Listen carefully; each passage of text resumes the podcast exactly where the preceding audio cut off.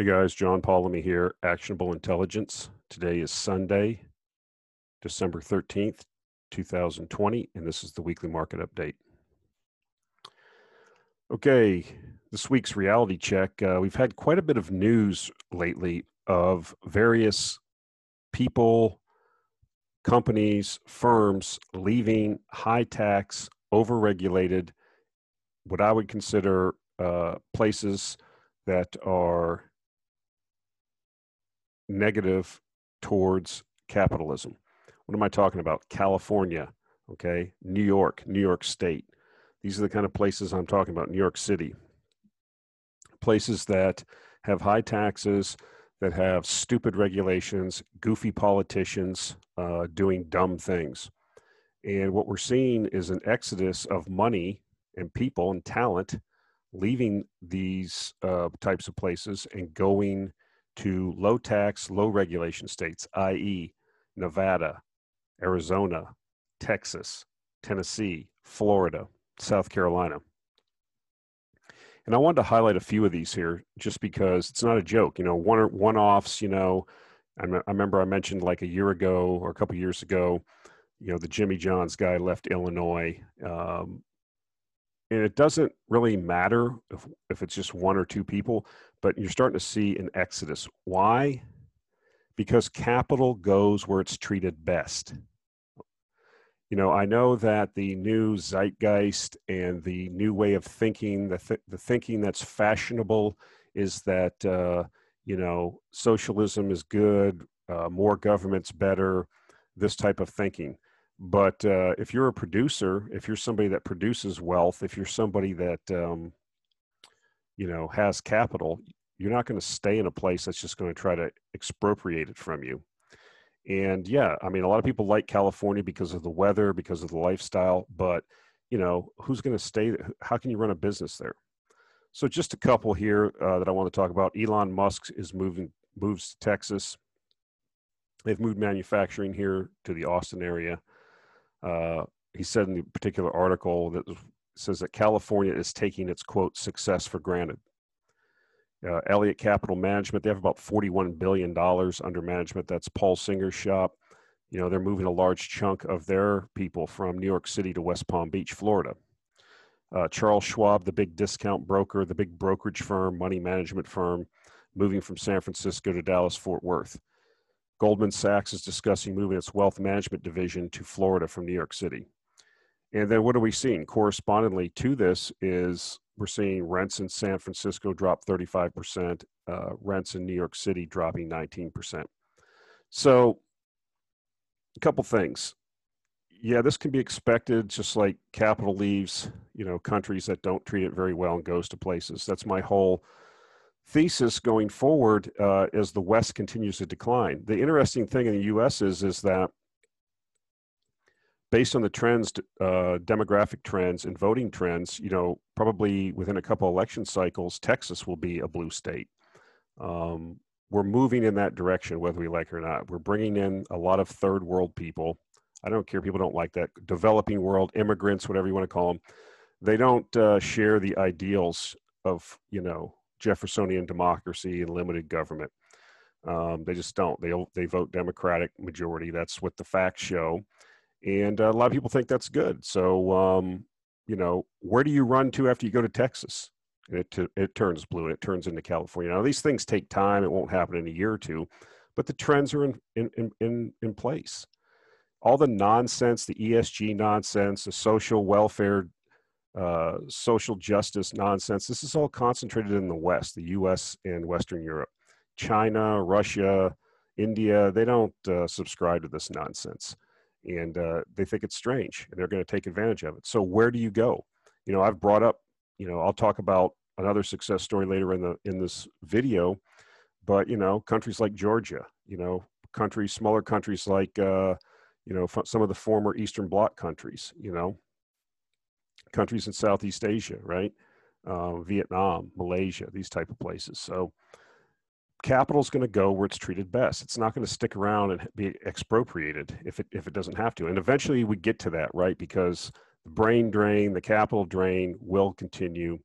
Uh, you can only run to Florida, then Texas, and then eventually they get, you know, they succumb to this too. It's just a matter of time.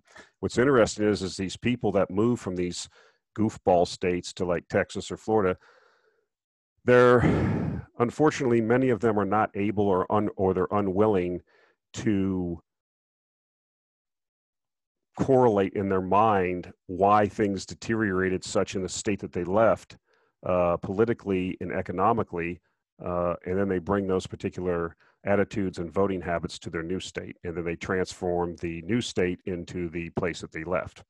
It just seems to be the way it is. So you know if you go to austin that's why you know majority of texas is you know probably more conservative but austin is very you know they have those tie-dye shirts keep austin weird it's known to be very liberal place so this is interesting. Um, a lot of this around the rents dropping is probably a lot having to do with people working remotely. Uh, you don't have to work in the city, so you don't have to live there. You can work remotely, so that's probably something to do with that. But you know, these big financial companies are a large part of the tax base for these particular states and these cities, like New York City's financial capitals, right? Or, and that's going to get you know worn down it's going to go away. And then what's the tax base? You're left with unproductive people or people that can't support the taxation level and the service level, then this thing turns into a vicious cycle to the downside. Um, wanted to talk about uranium. This is a chart of Cameco. You can see to the right this week, last few weeks, we've had a big breakout. Things been in a trading range for a while. Um, look at the volume down here. This has happened on quite a bit of volume. You're talking, you know, 12, 14, 13 million shares being traded on Friday, a couple times, uh, you know, over 10 million here, uh, 8 million shares. So, what do I think is happening? I think the realization is beginning to set in among people with money that this this opportunity exists and you know funds flow right? The entire uranium sector is probably 10 billion dollars market cap. So if you try to stuff any amount of money into these things these things move. So we haven't seen a corresponding move in the spot price but i really wouldn't worry about that because you know we saw some news out this week uh, some research where the deficit could be as high as 50 million pounds this year. And um, you know there's no new mines coming online. And uh, I saw an announcement that uh, Ukraine shut its uranium mines down. Now they were it was probably less than two percent of world supply, but it's just another brick in the wall of the supply demand uh, deficit, and uh, the simply couldn't make money even at these low these low uh, prices. So the mines were shut down. They weren't paying their workers. They couldn't make their debt payments. Same old story. So you know, I don't know if this is it. Uh, this was seasonally good period for uranium. Maybe this is just a seasonal move, but at some point, you, are getting a flavor of what can happen in some of these stocks. I guess is the point.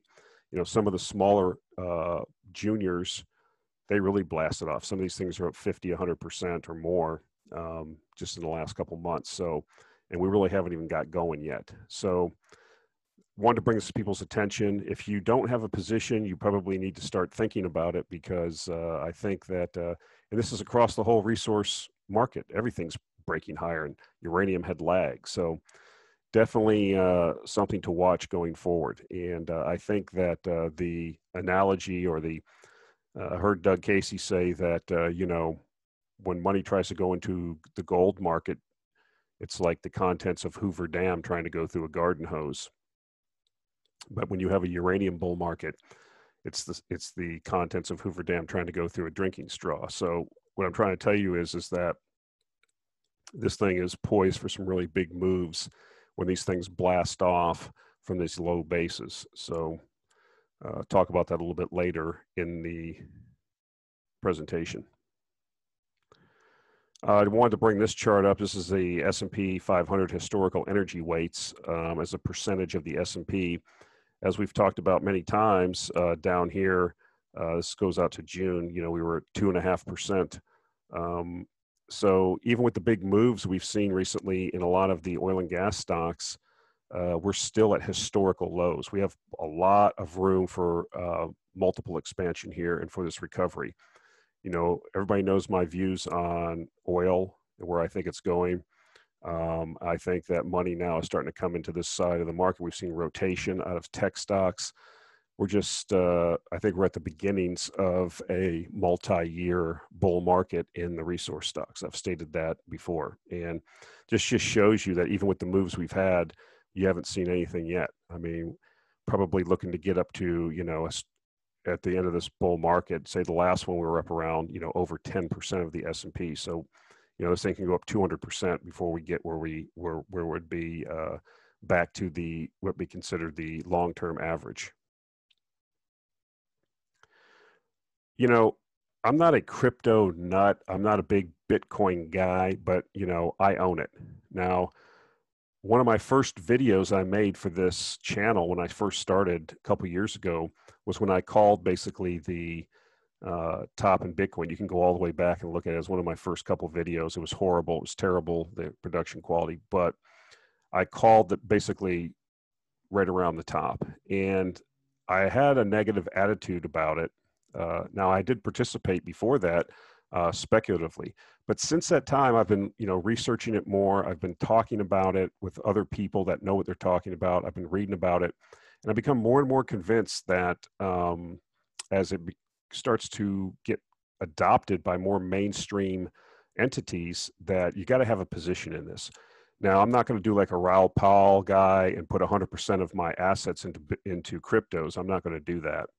Uh, that would just be imprudent for anyone, in my view. But I don't think you want to be in a position where, you know, cryptos get mainstreamed and you're sitting on the sidelines with no position. Um, so I think it's probably worthwhile to have a you know one percent of your capital allocation to cryptocurrency. And why do I say that? I continue to run into these stories of mainstream, even now, a stodgy insurance company buying Bitcoin. Let's take a look at it. Mass Mutual buys 100 million of Bitcoin. A Massachusetts-based insurance firm has bought 100 million dollars worth of Bitcoin for its general insurance account.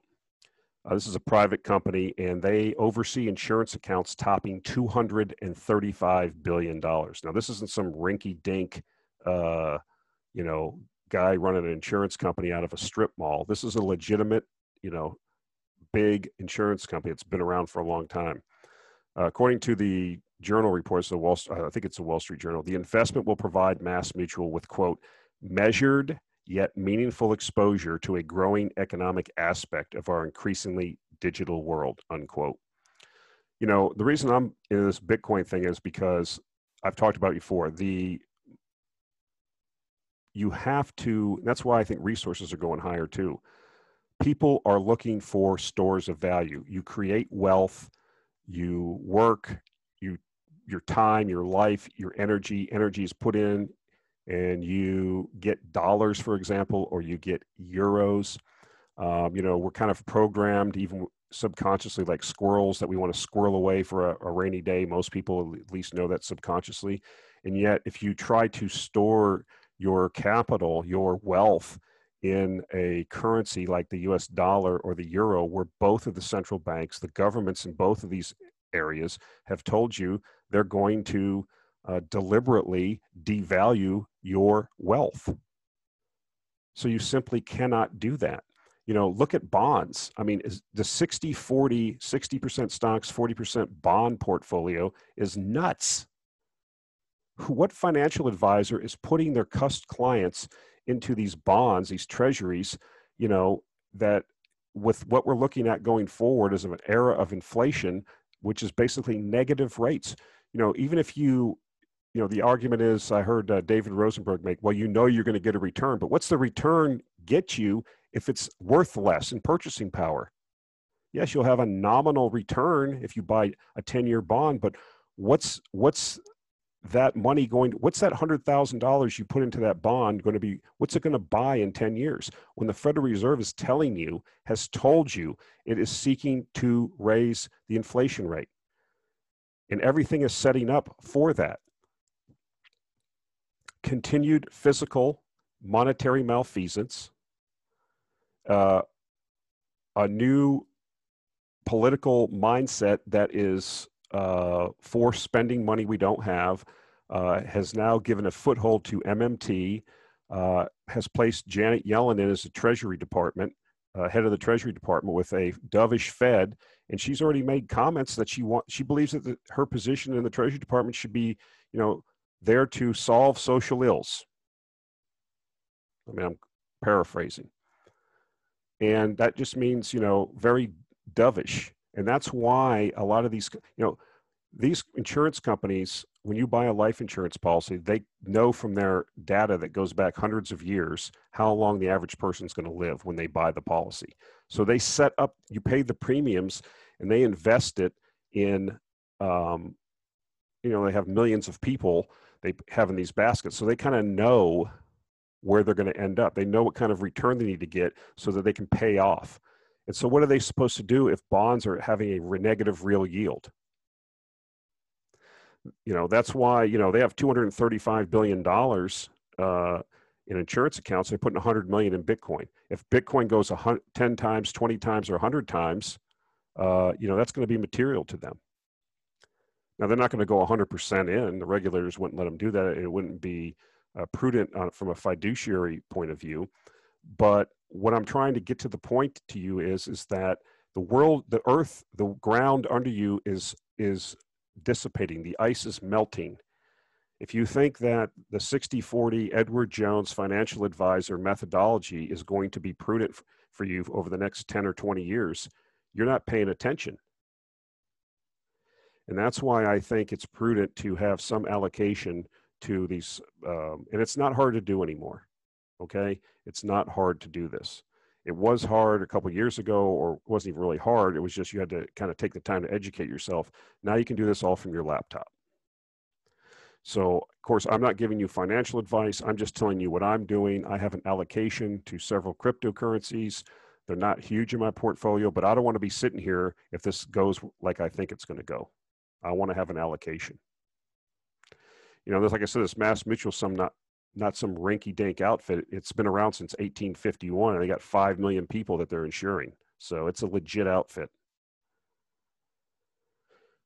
Kind of wanted to talk about these mining stocks. They're on fire. Um, you can see uh, starting from a zero basis back in March of this year, some of these stocks are up over 100%, 200%, and in the case of Freeport, McMoRan, Copper, and Gold, uh, 250%.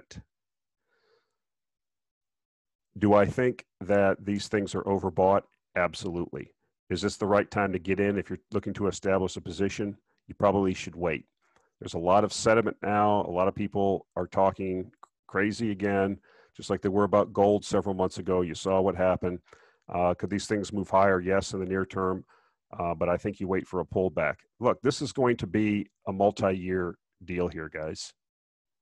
Now, the best time to take these positions was six months a year ago when they were blown out. But now that the trend is more established and the, the fog has cleared, if you will, on what looks like the beginnings of a multi year resource bull market, don't get caught up in FOMO. These things will pull back, people will take profits. There'll be another entry point. If you're long already, do what I'm doing. What do you do in a bull market? You buy the dips. So when these things pull back and come in, which they're, you know, after a 250% move in basically nine months, um, eight months, you're due for a pullback. Uh, but I think longer term, like I said, because of all the monetary uh, currency unit production, physical and monetary uh, creation that's going on, they're going nuts. I'll point that out. Another country uh, going nuts um, you're going to see uh, continued moves higher over the next several years. There will you have not missed the train. Let's put it that way. I wanted to bring this up. Twitter. You got to be on Twitter, guys. There's a lot of smart people out there. This is Lyall Taylor. He writes a blog. It's the LT3000 blog, which I recommend. You just put LT3000 blog into Google, it'll come up. This guy writes pretty good stuff he was talking about a metallurgical coal miner that basically went up about four times, uh, 4x in one week. I actually hold it in the portfolio. I'm not going to, you can figure this out if you go look this up on Twitter. This is kind of a freebie. If you do a little investigative work, you'll get kind of get uh, be able to figure out what one of the picks is in the in the in the actionable intelligence newsletter. But what I wanted to say was, this is exactly. I think this is well put. These two tweets about, or the series of tweets talking about my type of speculating and investing, and why most people don't like it, and why it suits me, and why it it it goes through long periods where nothing happens and then everything happens all at once. So he's talking about how the stock moved four times in a week and says extrapolation and momentum work until they don't. That's what's going on with the current bull market in the tech stocks and people talking about EVs, linear extrapolation, uh, which creates momentum, and momentum begets more momentum, blah, blah, blah. And then he says value traps are value traps until they aren't. The outlook is bleak and dire until suddenly it isn't. Remember?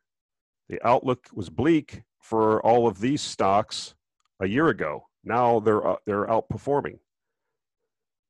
The outlook is uh, stocks lack a catalyst until one arrives.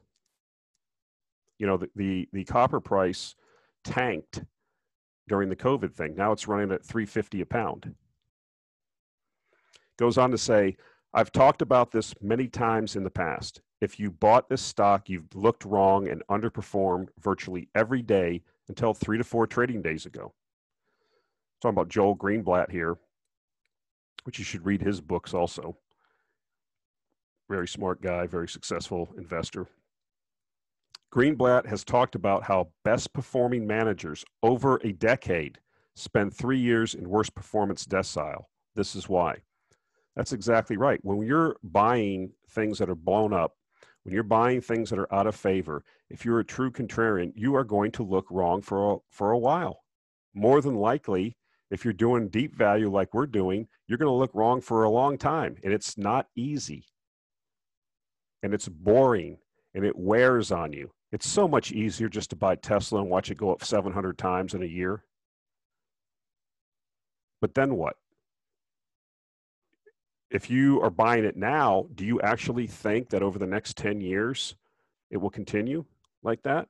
Or all, any of these high flyers, Amazon? I mean, how much you know, we've talked about this before. When these stocks move as much as they did, you know, cyclically adjusted PEs tell us that the 10 year forward returns are going to be suboptimal and you're going to have big drawdown. And that's why people don't make money. They jump on what's hot and they sell uh, at the bottom people should be selling all those stocks. I'm going to show you an example of a place where you can buy things for pennies on the dollar and the earnings in these companies are blowing up and no one cares, no one's doing anything. But this is this is basically the gist of what we're doing in the actionable intelligence alert newsletter. We are not buying the current high flyers. We buy things that are out of favor. We come up with a thesis of why we think it'll move higher or why it's mispriced, and then we just have to sit and wait for those catalysts to come into play. And then like I said, in, th- in a, within a week worth of trading, you can get a three or four times move. That's how it happens. And that's how you get overperformance in the long term, in my view. So we talked about it earlier. The stimulus continues. The monetary malfeasance continues in the US, in the European Union, in Japan. Japan announces $700 billion stimulus. This is not yen. This is, this is $700 billion worth of yen. The latest package to be funded by a third extra budget and next year's annual budget also extends an enhanced furlough program, provides support for medical facilities and homes for the elderly, and cash handouts for single parent families. As Japan adds to an IMF tally of 12 trillion in global stimulus this year. 12 trillion in global stimulus. Unbelievable. And more to come. Democrats and Republicans in the U.S. are haggling over a, a, another stimulus package as we speak. It's going to happen. This goes on to say the package also looks to shore up corporate cash flows and promote the development of green and digital technology, two areas that Suga is looking to make central themes of his tenure. It's a new PM in Japan. Look, you know, somebody got somebody has to do something, right? That's what the voters want. Somebody has to do something. Somebody save me. And where's this money coming from? They don't have the money. It's not in the tax base, but MMT says you don't have to do that because, you know, you create your own currency. Yeah, it's going to work until it doesn't work. It's going to feel good at first. I'm telling you right now, I'm predicting it. The first couple of years of this is going to feel good. going to be riding high. And then the inflation's going to come. And then what are they going to do? We'll see. I want to talk about Uzbekistan. This is, uh, I don't know if I'm allowed to share this. I think it's public. I'll put a link to it. You can tell me if it's public or not. I have access to the website. So, this is the newsletter of the Uzbekistan Fund that comes out. And I wanted to give an example, example of what I buy cheap and why. This is directly from the newsletter report that we get for, for people that are in the fund. Now, look, I'm not trying to sell you the fund. This is just what I'm doing this is hard for most of you guys listening. It's $25,000 minimum to get into this, but there's nothing stopping you from going to Uzbekistan, finding a brokerage firm, and opening an account there. And I actually looked into it before I got into the fund that you can do it through the, you could do it conceivably without even going to Uzbekistan. But don't ask me because I don't have any connections there. I didn't do any research. I started to research it. Uh, then I got into this fund. It's easier for me. But you know, I've subsequently added to this fund my positions. So third quarter earnings season, this is the October uh, issue of the newsletter, kind of updates the, it comes out every month, update the fund, what's going on. Third quarter earnings season kicked off in October with the AFC Uzbekistan Fund's largest holding, Kyzylkum Cement, at 31% of the fund, reporting nothing short of a monster quarter as earnings surged year on year by 224%. This is a cement company. While book value per share rose 25%. Now, show me anywhere in the West where this is happening. This is legit growth.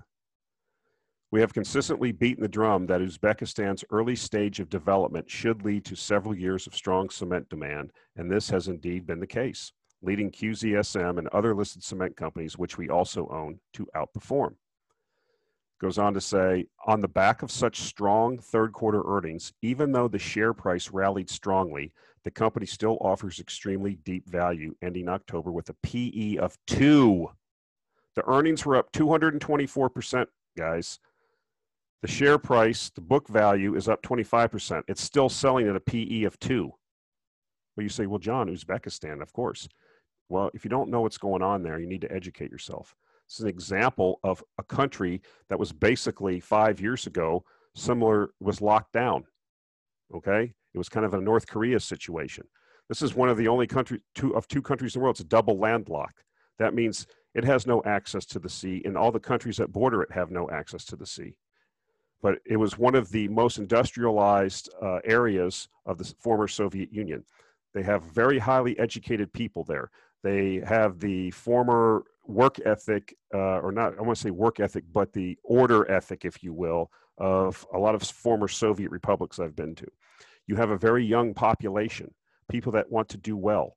You have liberalization of the economy going on since the new PM has been in power. That's what we want to see. We've seen that happen in the country of Georgia. They had economic liberalization they're one of the leaders in the world of continuing to, continuing to liberal, liberalize their economy, and the country has grown at 5% plus for 15 years straight up until the COVID. Now, Uzbekistan's open right now. You can go there. So, deep value, guys.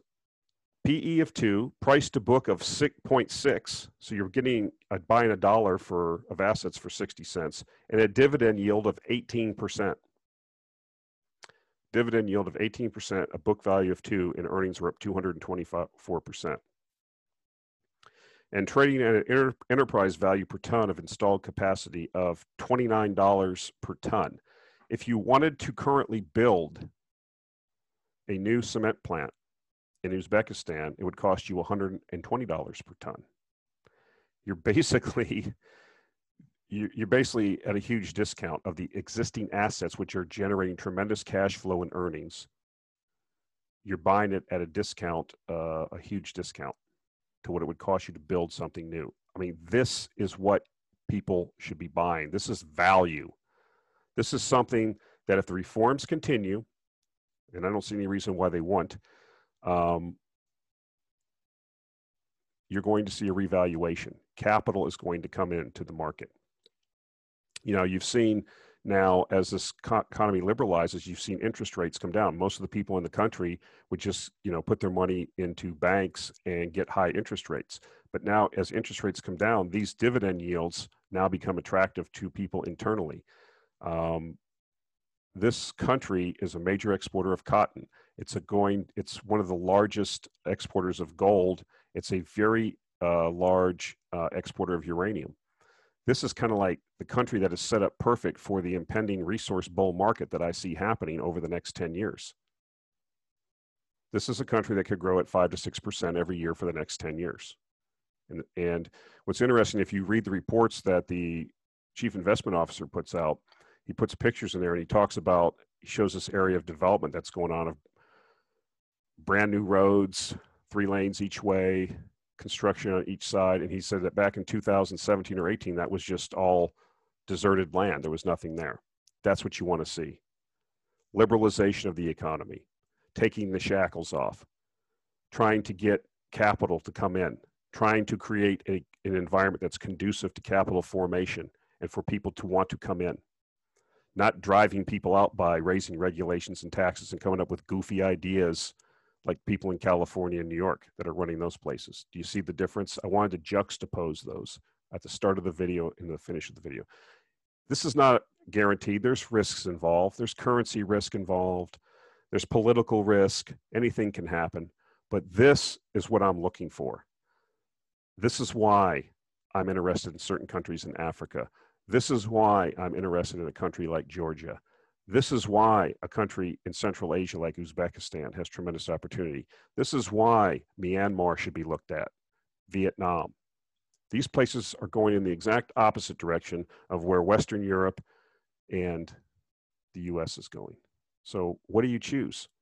Buy overvalued assets that are that are more overvalued or as overvalued as they were during the last two bubbles we had or go sell out the high the high price stuff and buy the cheap stuff. I know what I'm doing. And that's it for this week, guys. Uh, appreciate you su- supporting the channel. Um, tremendous growth continues to happen. Trying to stay off the political stuff because uh, I think YouTube was suppressing it. It seems like subscriber count is now starting to come back. Uh, but you know, shoot me something in the comments. Uh, tell me what you want to talk about. I'm happy to talk about it. But uh, like I said, I'm getting real. I think this next five to 10 years is going to be tremendous for people that are investing and speculating in resource stocks in countries that's, that supply resources. All right, guys, that's it. Talk to you next week.